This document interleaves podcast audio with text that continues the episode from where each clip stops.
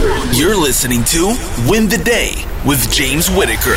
What we do in life echoes in eternity. Broadcasting from Los Angeles, California. This is the number one podcast to help you win the day every day. Here's your host, James Whitaker. Let's go. Welcome back to Win the Day. The quote for this episode comes from Winston Churchill and says, Success is the ability to go from failure to failure without losing your enthusiasm. And the person we've got today certainly epitomizes that sentiment. In the pursuit of giving you everything you need to take ownership of your life, I try to give you a diverse mix of guests, as you've seen in the last few episodes. But I've never interviewed someone like who we've got today, Cos Marte.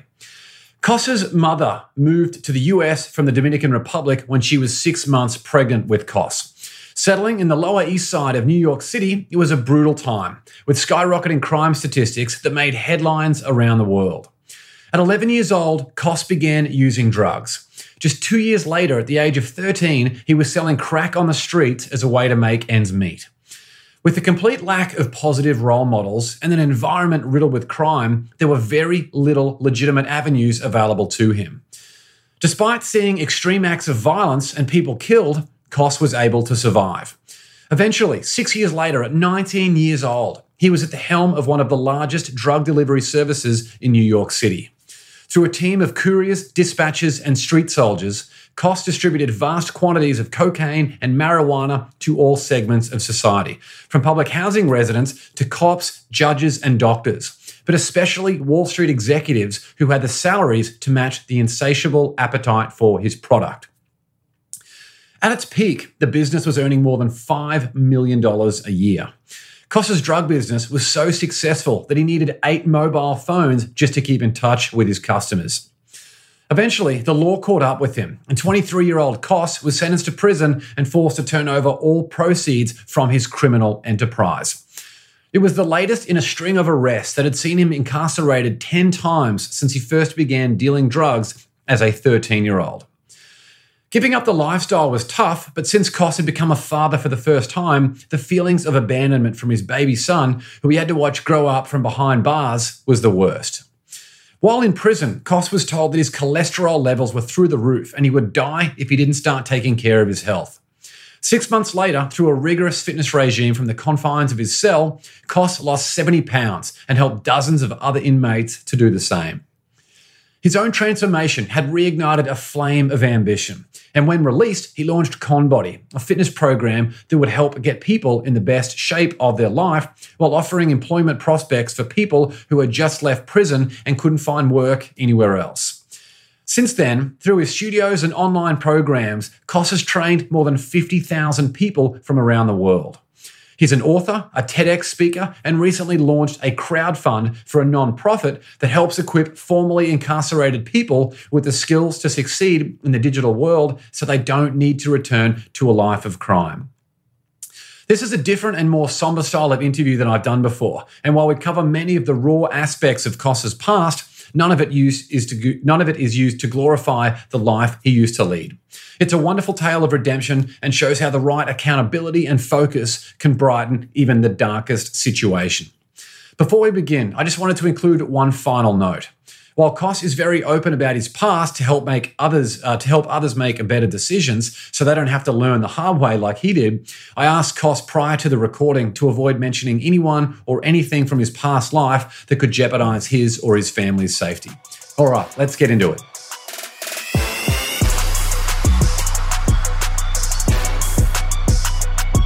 Cos Marte, great to see you, my friend. Thanks for being on the Win the Day show. No, thank you so much, James, for the opportunity. Well, to kick things off, take us into the lower east side of New York City during that period, the 1980s, and what it was like as a 13 year old kid selling crack on the streets. It was it was a crazy time. I remember just seeing like uh, just drug lines, you know, down the block, and I, I remember seeing um, just so it was just it, it was a normal thing to see and and grow up to be a part of that you thought it was it was some sort of job and uh and the community was like a part of it you know it was like yo the cops are coming and somebody will blow a whistle down the block and be like hey yo and and uh, warn people, and people some people would scatter. Um, and, and, sometimes the cops would just see stuff and just you know turn a blind eye because uh, it was just so much craziness. You know, it was I don't know, it was just insane. It was insane to see like buckets coming out off the roof, you know, with drugs, and people put their money in the bucket, and then it'll be wearing back up, and then just going back and forth, and lines just going crazy. It was just crazy. And there were that was obviously a notoriously uh, crime-ridden part of New York City. It made headlines around the world. Um, Was that were there areas of the city where the police just refused to go into? Uh, I mean, you would see the police, but you would not see them doing anything. Um, you know, it was just it was just so much going on that it became normalized that they would walk by, you know, prostitutes and you know just say hi to them and just keep it moving. You know, like it was. uh I felt like they just couldn't control what was happening, and they were part of the problem as well. Like they were just doing corrupt stuff you know, they would take money under the door or like robbing. You know, I've been robbed by cops before where they take my money and they just don't report it. Wow, that's crazy. And how, how did the drug game work as a street level dealer? Did everyone have their own? Is it like you see in the movies where everyone's got their own corner and their, their own turf that other other crews know that they're not supposed to be near unless they want to try and take it over? Yeah, I mean every corner was was owned by somebody. It was not it was not like uh uh, you know, somebody from one corner comes to the next corner and they get shot. You know, it was nothing like that. But if you sold drugs on that block, you know, you would have a problem. I remember having a fight with, you know, somebody that sold block in my uh, sold drugs in my mom's block, and I sold drugs two blocks away. Um, and I, I remember I, I, saw like a common customer, and I was walking out of the building, and and I just served them, and uh, somebody told him that I was doing this and uh, and we got into a fight, you know, and he pulled out a knife and started chasing me, and it was it, it was just like like things that you would never imagine happen, but it was happening, and there was there was no cameras around. so you know, like nowadays, it, like people are worried about the cameras watching them. There was no cell phones with cameras. You know, it was you know everybody had a beeper, um, and that that was it yeah, it was e- easier to get away with with things back then, with before all the all the surveillance.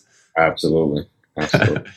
what about so you had these these crazy times that, that, were on the street? There must have been some crazy things. Are, are, there other incidents, or maybe one incident in particular, like the one that you mentioned, that stood out as something particularly brutal that people who haven't lived that life might not have any idea about? Yeah, no, I had a I had a friend slash neighbor um, get shot. You know.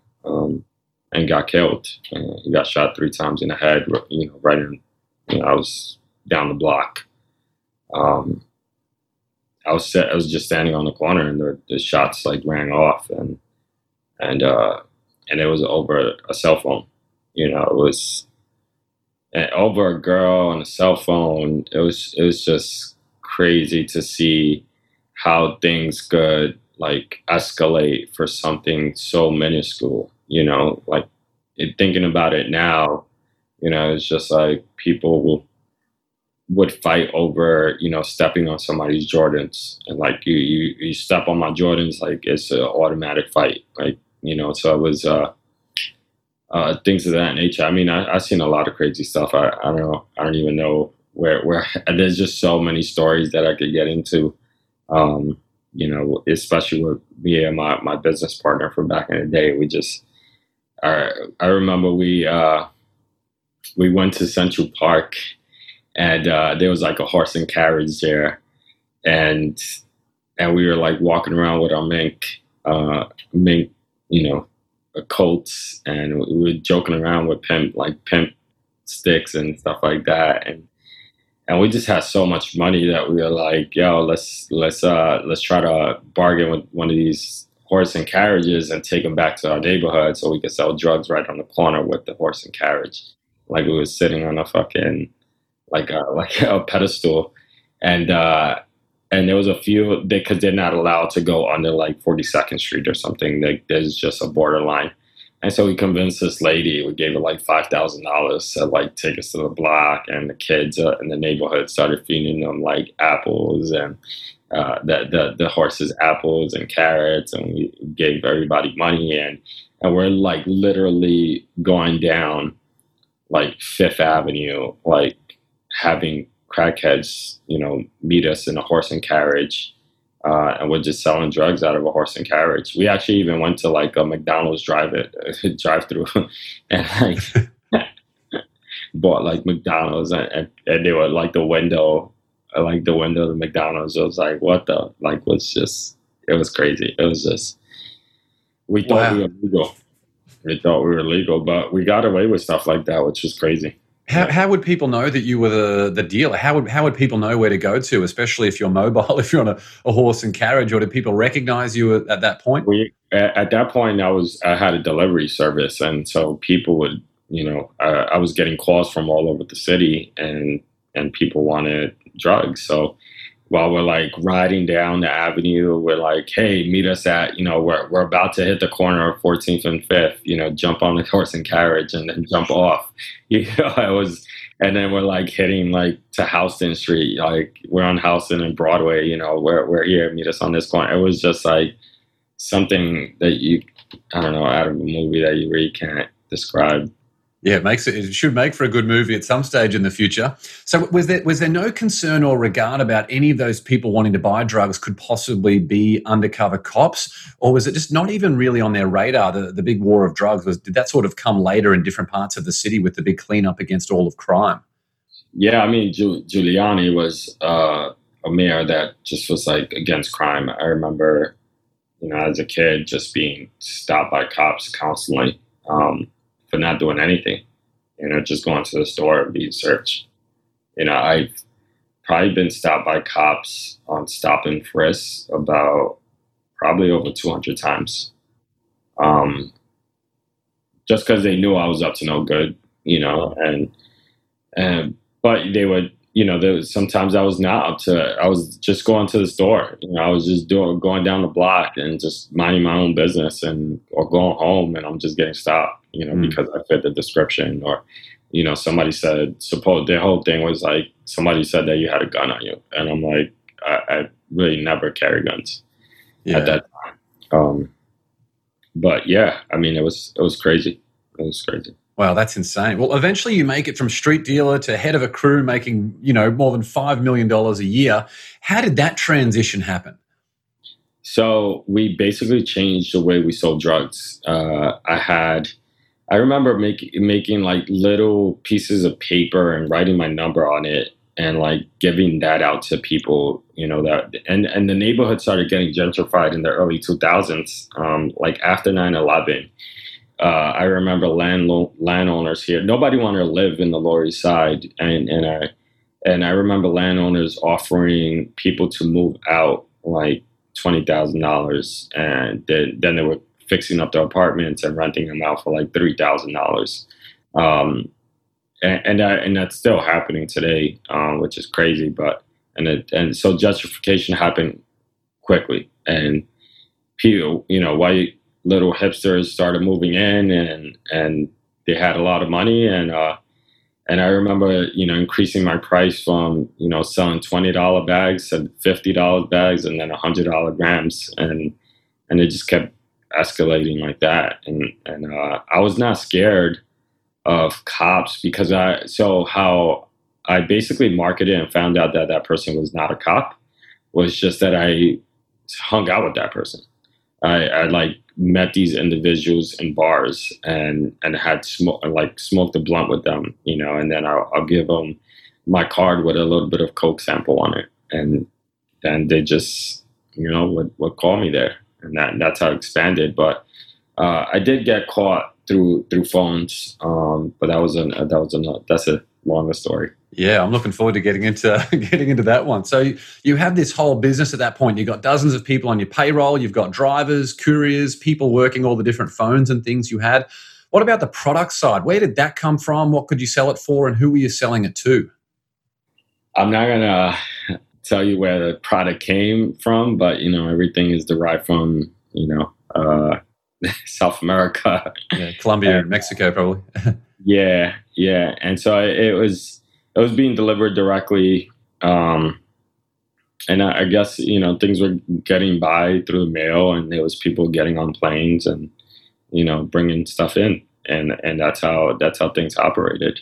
Um, so I would buy like a kilo for about twenty grand and make a hundred thousand dollars off of it, and we move a kilo in a in a week, you know. And so that's that's how we did it. And are these because you were dealing with some Wall Street types as well, weren't you? Like a lot of these corporate clients and things. Were they telling you that there's certain other drugs and things that they wanted, or were, were there other customers who were telling you, "Hey, I need you know a different type of drug that you then added to your your portfolio"? Uh, the only thing that we added to our portfolio was uh, weed. Uh, funny you say portfolio, but yeah, no, we didn't really have like that many categories. I I mean, I, I had messed around with like hashish and like e pills and and acid and all that stuff um, when I was younger. And Like I was just on heroin.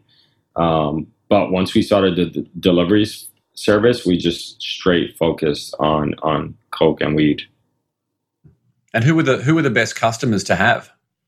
Yeah, I mean those Wall Street people, those those kids that had a lot of money that moved into the city and was you know paying three grand for a 200 square foot studio. You know, like it was just it was crazy to see that you know I, have never seen these people just spend so much money frivolously and there was there, there, was actually a lot of australians that were moving in and i remember they uh you know australians were coming and, and they were paying like what 150 dollars a gram in, in australia and for coke and then when they came to the city and we told them 100 gram 100 you know dollars a gram they were like wow, can I get like 20? You know, and it was just like, oh shit, you know, this person going all out. And so we had these, these people that were coming from and moving into New York City. And it, and that was our, our, our best customers, you know, these people that had professional jobs, you know, coders, finance people.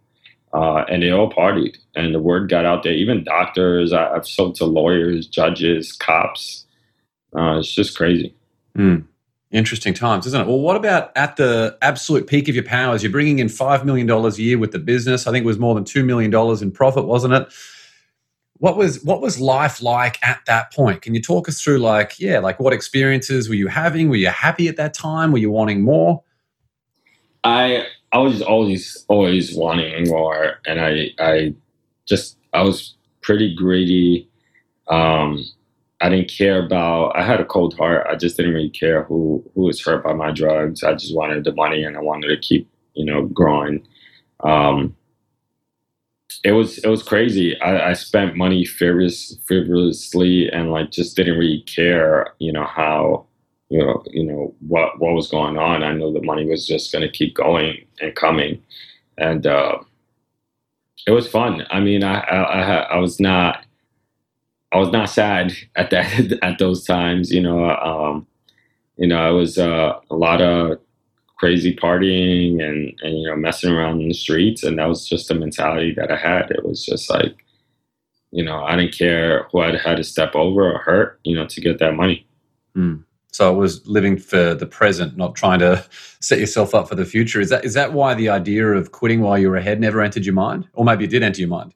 It did. I mean, I, I, definitely wanted to do some, get into some type of real estate. I, I try to get, uh, I try to get like my real estate uh, broker license uh, when I was younger, and uh, but I had a, I had a record, and so I couldn't get it, and so that that prevented me from entering that that business. But I was looking into buying like foreclosed houses and and buying stuff and and I got caught up with my friend. We we spent a lot of money. You know, we saw this ad on TV where you could buy like foreclosure houses, and we spent so much money on on just a gimmick that stole the you know robbed us for our money. It was just crazy.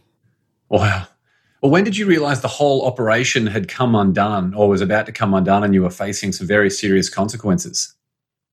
It was uh, the day I got caught the day I got caught, I, I didn't I didn't know it was gonna be I didn't know I was caught totally by surprise. Um, and so the way the way we got caught, I had uh, I had a dispatcher, and this dispatcher uh, we had them set up. We all our dispatchers we had them in, in condos with you know the cars. They had a they had a salary, and all they had to do was just answer the phone and just tell the people you know uh, where to go. And they had uh, uh, the packages that they handed over to the deliverers and and so this guy basically went behind our back and, and took a, a card and um, and made a new phone number card. And so he gave it to new customers or trying to steal our customers.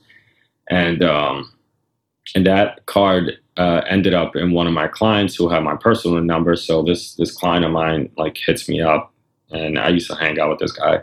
He's like, "Yo, this guy gave me a, a card. Do you have a? It's a new number now, and, and the product is not the same." And I'm like, "What? What are you talking about?" Because our product was like always grade A. We didn't cut anything. It was straight from like you know the ship to to your to your nose, you know, and and that's that's how we delivered it. Um, and so he was like, yeah, they they're serving green bags now, and I'm like, that's not my bags, you know, like my bags are just clear. And I was like, uh, and he told me like I got a new card too and a new number. I was like, yeah, let me get that number. So I, I grabbed the number from him and I called it and I heard the dispatcher that I employed answer that phone. And I was like, yo, what the fuck is he doing? And uh, he quickly hung up. And he had all the phones in his possession at the time. And so I, I went, I had a connection with, with T Mobile. We had like prepaid phones and and I went and turned off all the phones and returned them on with new cell phones and um, and and just did it that way. And, and I and that phone number that he had started was being tapped by federal agents. And I took that phone number and started operating with that number too, because I thought it was like, you know, all the customers he stole from me. And so there's where the investigation started. Um, they had a year long investigation on me. They, they, they had about 40 sales from all my drivers. Uh, they didn't even know that there was, you know, six other phones that we were operating with. Uh, and, and we had to get so many phones because each phone only held 1500 to 2500 contact numbers. So back then uh, you couldn't hold you know tens of thousands of contacts in, in a phone like right now you know this has so much memory. But uh, that's that's how we did it. You know we had a whole bunch of phones and we just kept kept pushing it. And um, and we kept sending people. And i remember you know not trusting any more dispatchers. I i, I started doing everything by myself. And and and that's how you know we got caught. Um, they had about 40 sales, direct sales from all my drivers that night. I remember I went to the stash house um, to drop off some some weed in the stash house, and uh, I go upstairs, you know, and I'm and I'm getting a whole bunch of calls uh, from from clients, and so I'm I'm sending all my drivers, and, and my drivers one at a time were getting picked up.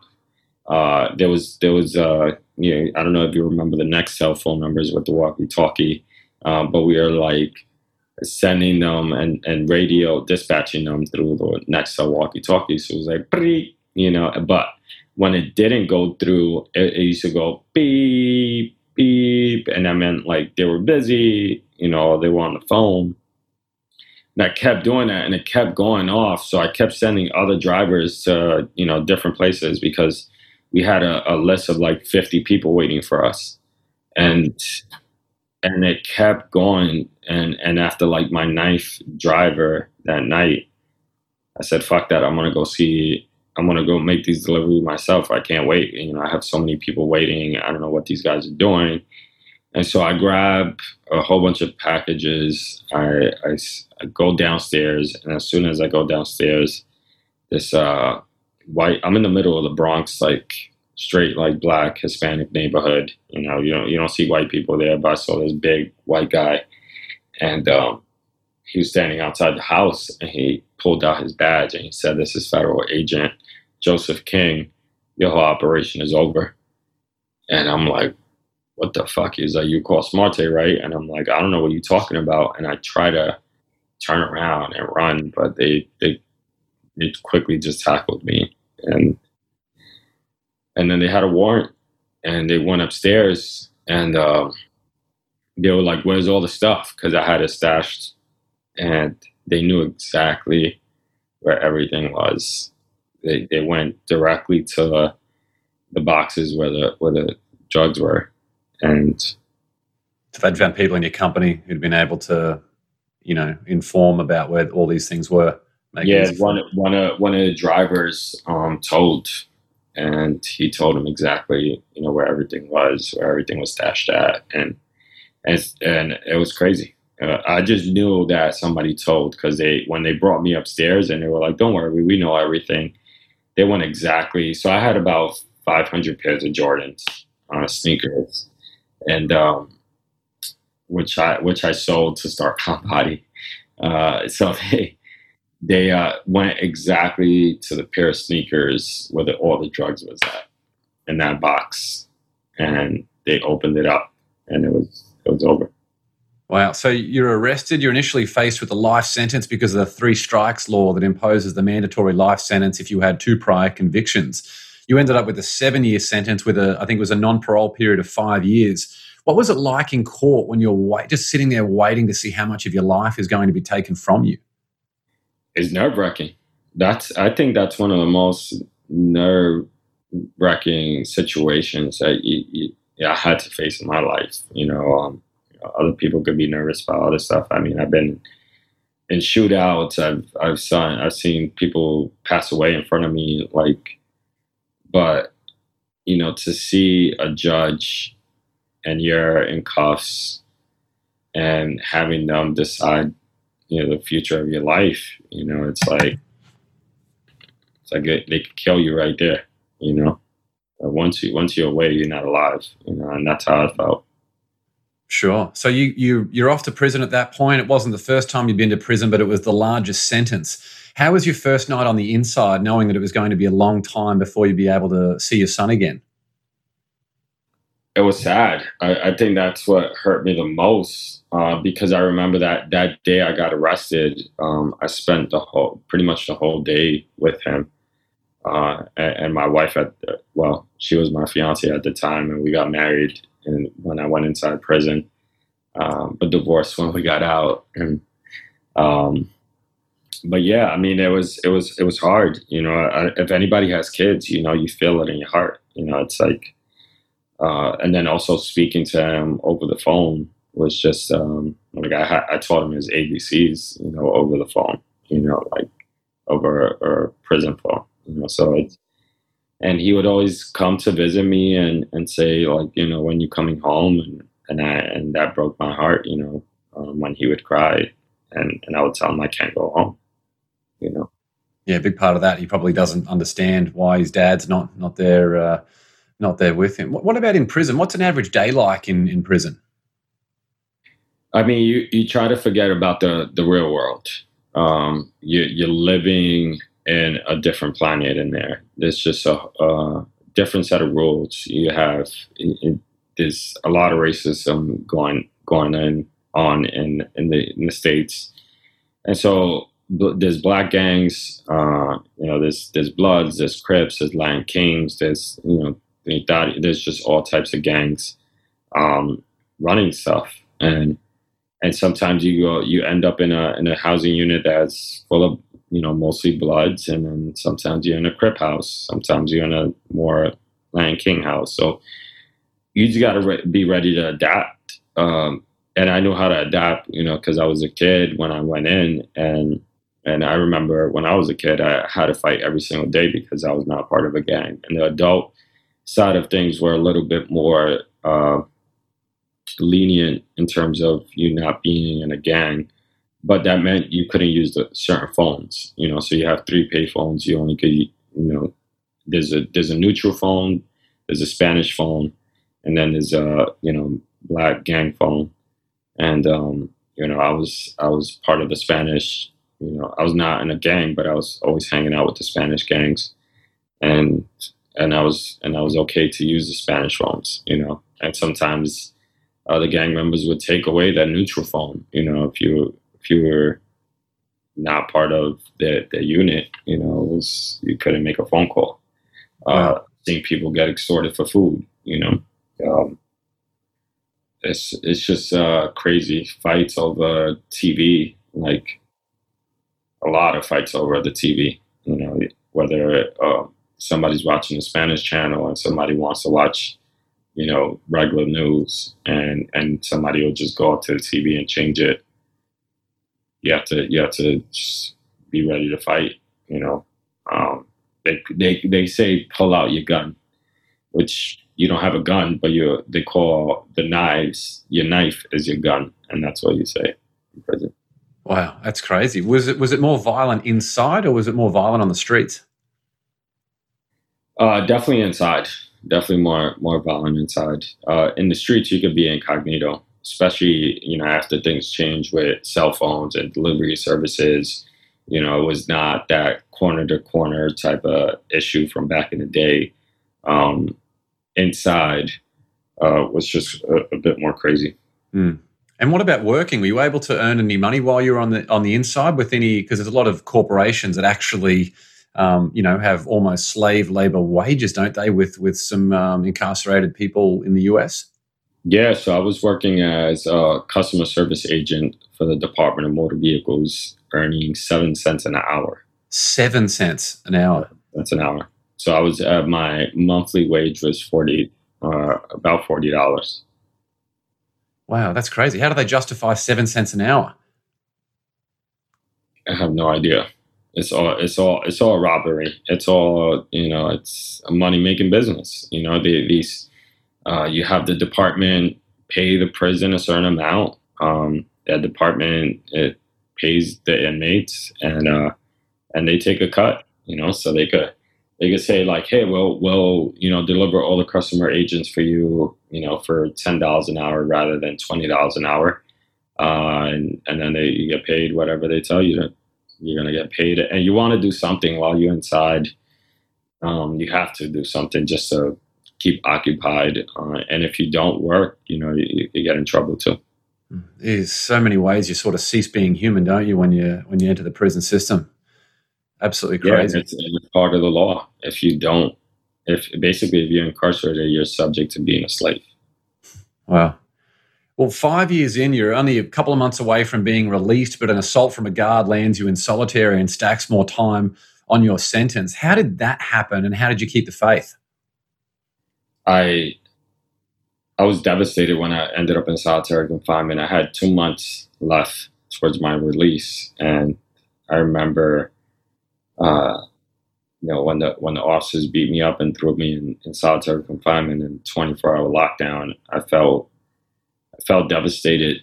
Uh, I felt hopeless. Um, I, I, thought I couldn't get out of the situation until uh, this officer came to my, my door and and opened up the food slot where we, you know, they gave us the food and, and passes me a paper pen and an envelope. And I quickly grabbed that, you know, so I could communicate with my family. So I, I thought I was gonna. I wrote a letter and I thought I was going to let them know about you know the whole situation and how this officer set me up and beat me up, and um, and I enclosed this letter, and then I realized I had no stamp to send out this letter with, and and I became more restless. Uh, I, I sat on my bed and started banging my head on the wall, uh, just frustrated and and uh, you know just hopeless and. Uh, and it was not until maybe three or four days uh, where my sister, you know, finds out I was in solitary, and I and, and she tells me, uh, she writes me a letter and tells me, "We found out you're in solitary. Everything's gonna be all right. Um, all I want you to do is pray." And my sister is like super religious, and she told me to pray Psalm 91, and I was like, "Fuck that! I don't. I don't need God. I don't need religion. I need a lawyer." I need to fight this case. This guy's trying to set me up. And um, it was not until a couple days where I decided to pick up the Bible, which was the only thing in the cell, the only thing that follows you around through your whole prison sentence. Uh, and it was this Bible that she gave me on early in my incarceration in Rikers Island. Um, and I, I, turned to Psalm 91, uh, which states, He who dwells in the shelter of the Most High will rest in the shadow of the Almighty. I will say of the Lord, He is my shelter, my fortress, my God, in whom I trust. And as soon as I read those words, there was a stamp that fell a lot of the Psalm pages, and and that gave me chills. You know, that gave me.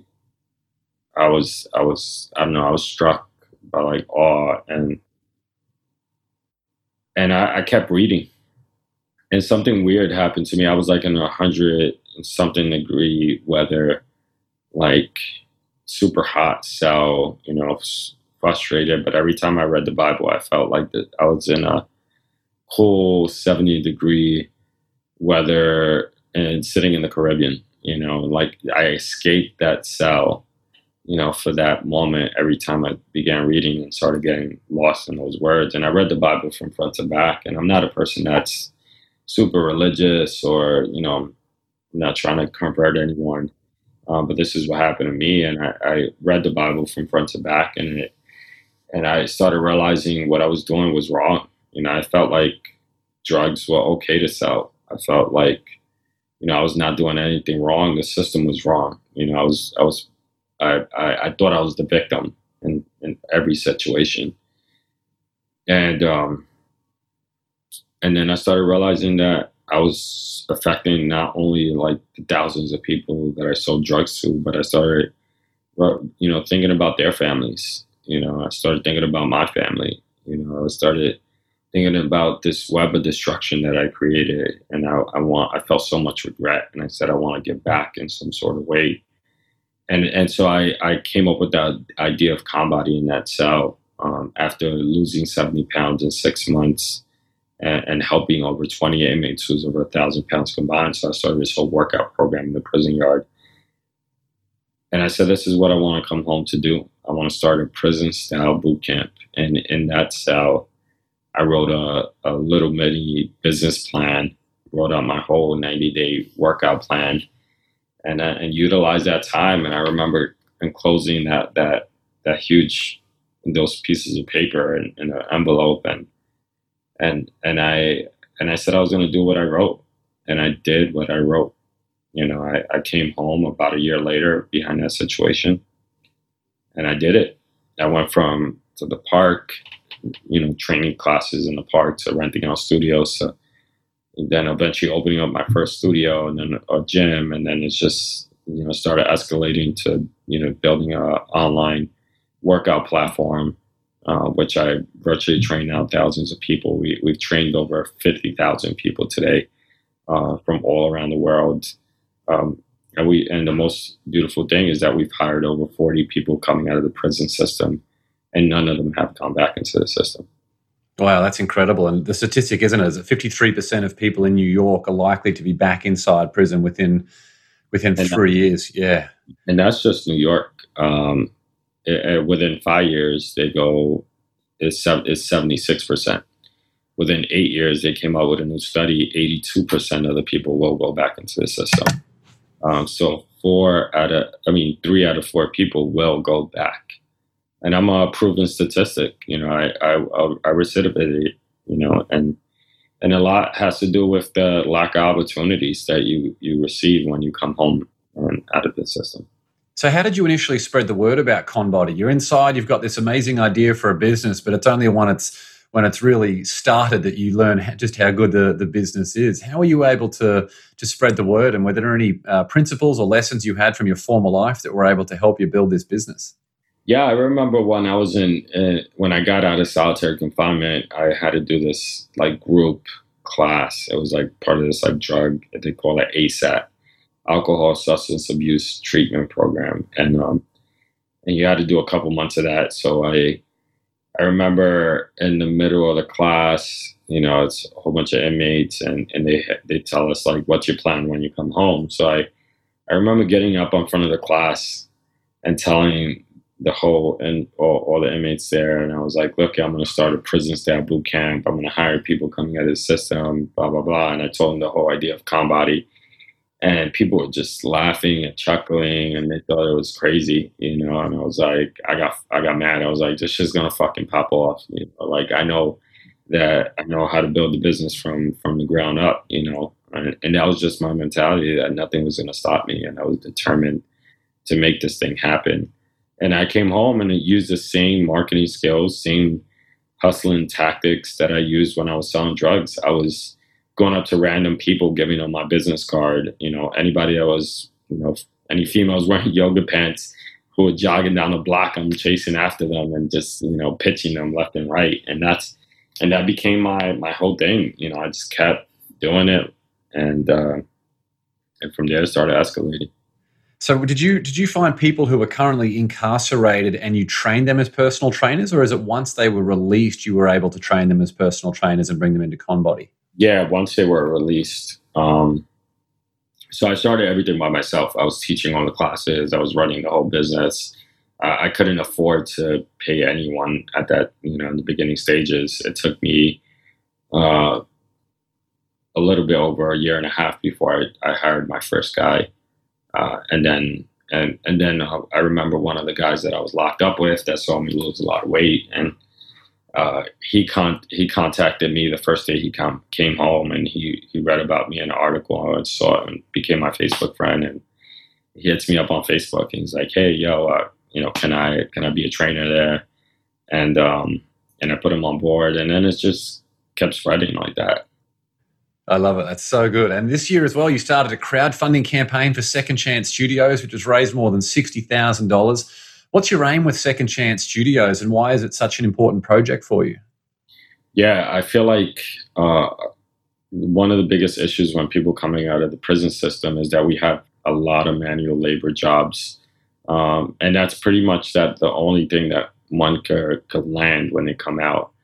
Um, there's just so many statistics of people, you know, not landing jobs. One out of the, one out of five people that are unemployed in America are formerly incarcerated people, which is is crazy.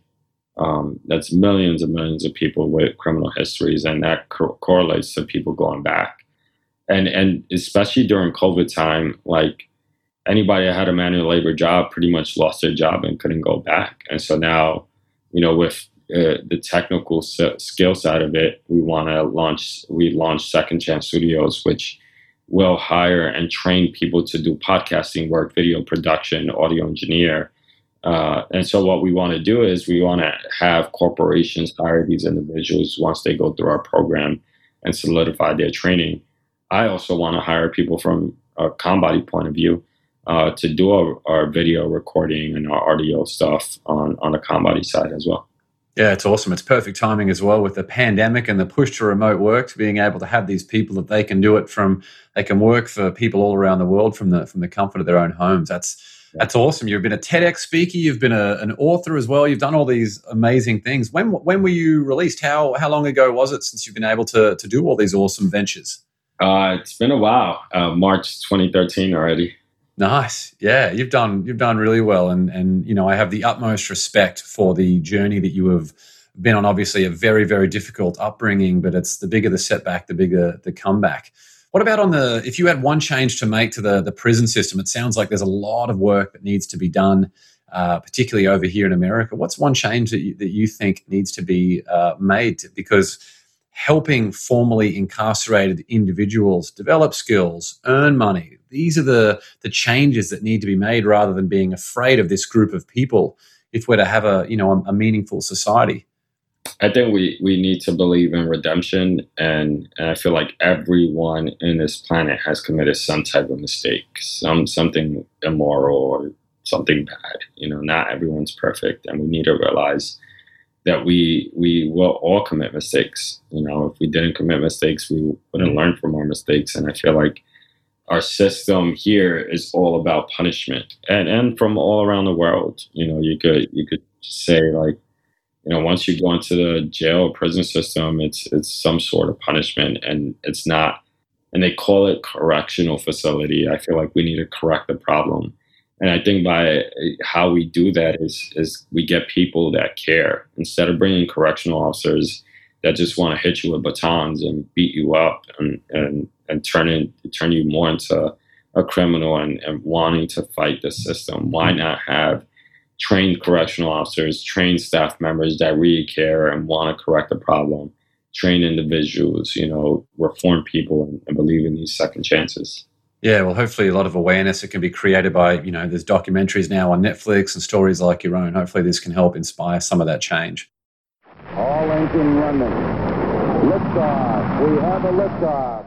Let's quickly do the win the day rocket round, which is ten questions for some for some fairly quick answers. If you're if you're ready for this, uh, number one, what quote inspires you the most? Uh, so I think the quote that inspires me the most, I I, I, I always write it down, but I forget. Um, sorry, this is not quick. You're right. I was- trying to think of a quote the other day. Was it at, yeah, at Podfest where I was like, this is one, it's one of my favorite quotes. And I completely forgot what it was as I was trying to talk about how powerful and how memorable this quote was. So you, you take as much time as you, as you Uh, need. I I know how hard it is when someone puts you on the spot and it's like, damn it, it's somewhere in my mind. Yeah, no, Winston Churchill uh, definition of success: moving on from failure to failure with no loss of enthusiasm. Absolutely. One of my favorite quotes too. Fantastic. Uh, question two, morning coffee or evening wine? Uh, both. Me too. Number three, what's one bit of advice you would give to your 18 year old self? I would I would just wanting oh, there, there's more than just uh, the box that you live in. Start start looking at, around you. You know, there's start exploring other parts of the city. Start exploring other parts of the country. You know, there's there's different. Uh, you know, think outside the box more. Number four, what book do you gift the most or what's your favorite book? Uh, ConBody. Know. nice. I love it. Good promo. Was there a vulnerability you once hid within that became your superpower? This is a question that a lot of people normally need to need to think about. Was there a vulnerability you once hid within that became your superpower? Um, I think being true to myself, uh, you know, like, I don't know, like, you know, just not being, not lying, you know, not being afraid to, to tell the truth and just pass on that, you know, in, in terms of, you know, I, I sometimes lied on a job application that I was not, that I didn't have a criminal history and, and then, um, you know, and, and then they would kick me out uh, from that job interview once they found out that I, I lied on the application. And so, um, you know, just being honest with oneself and not being afraid of, of what happens when, when you be honest.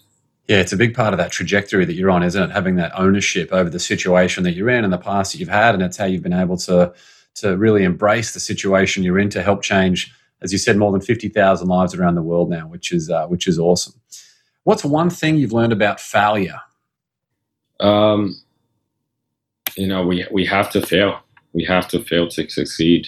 Uh, you know, it's just all learning tools and and step by step. We'll we'll continue to fail, but that's how we figure out not to fail. Number seven, if you could sit on a park bench and have a conversation with someone alive or dead, who would it be? Uh, oh, I think my fiance. I, I I love talking to her and just hanging out, and we could sit anywhere and talk. nice. I don't think my wife would say her husband if I, I asked her that question. Number eight, what tool or resource best helps you run your life or business? Um, tool or resource. I don't know. I, I guess Google Suite. You know, just like Google Calendar, Google Sheets, Google spreadsheets. You know. Yeah, collaboration in, in real time with a bunch of different people. Yeah, it makes a makes a massive difference, doesn't it? Number nine, share one thing on your bucket list. Now I know you've already been to Australia, so that can't be on the on the list. Is there something else that you've that you've still want to tick off? Um, I mean, I want to go a lot of places that I haven't been to. Um, I, I don't know. I, I jumped out of a plane in Australia, so that was you know, check that one off. Nice. I want to I want to jump off a cliff and do one of those like you know those uh you know how people like look like flying squirrels. Yeah.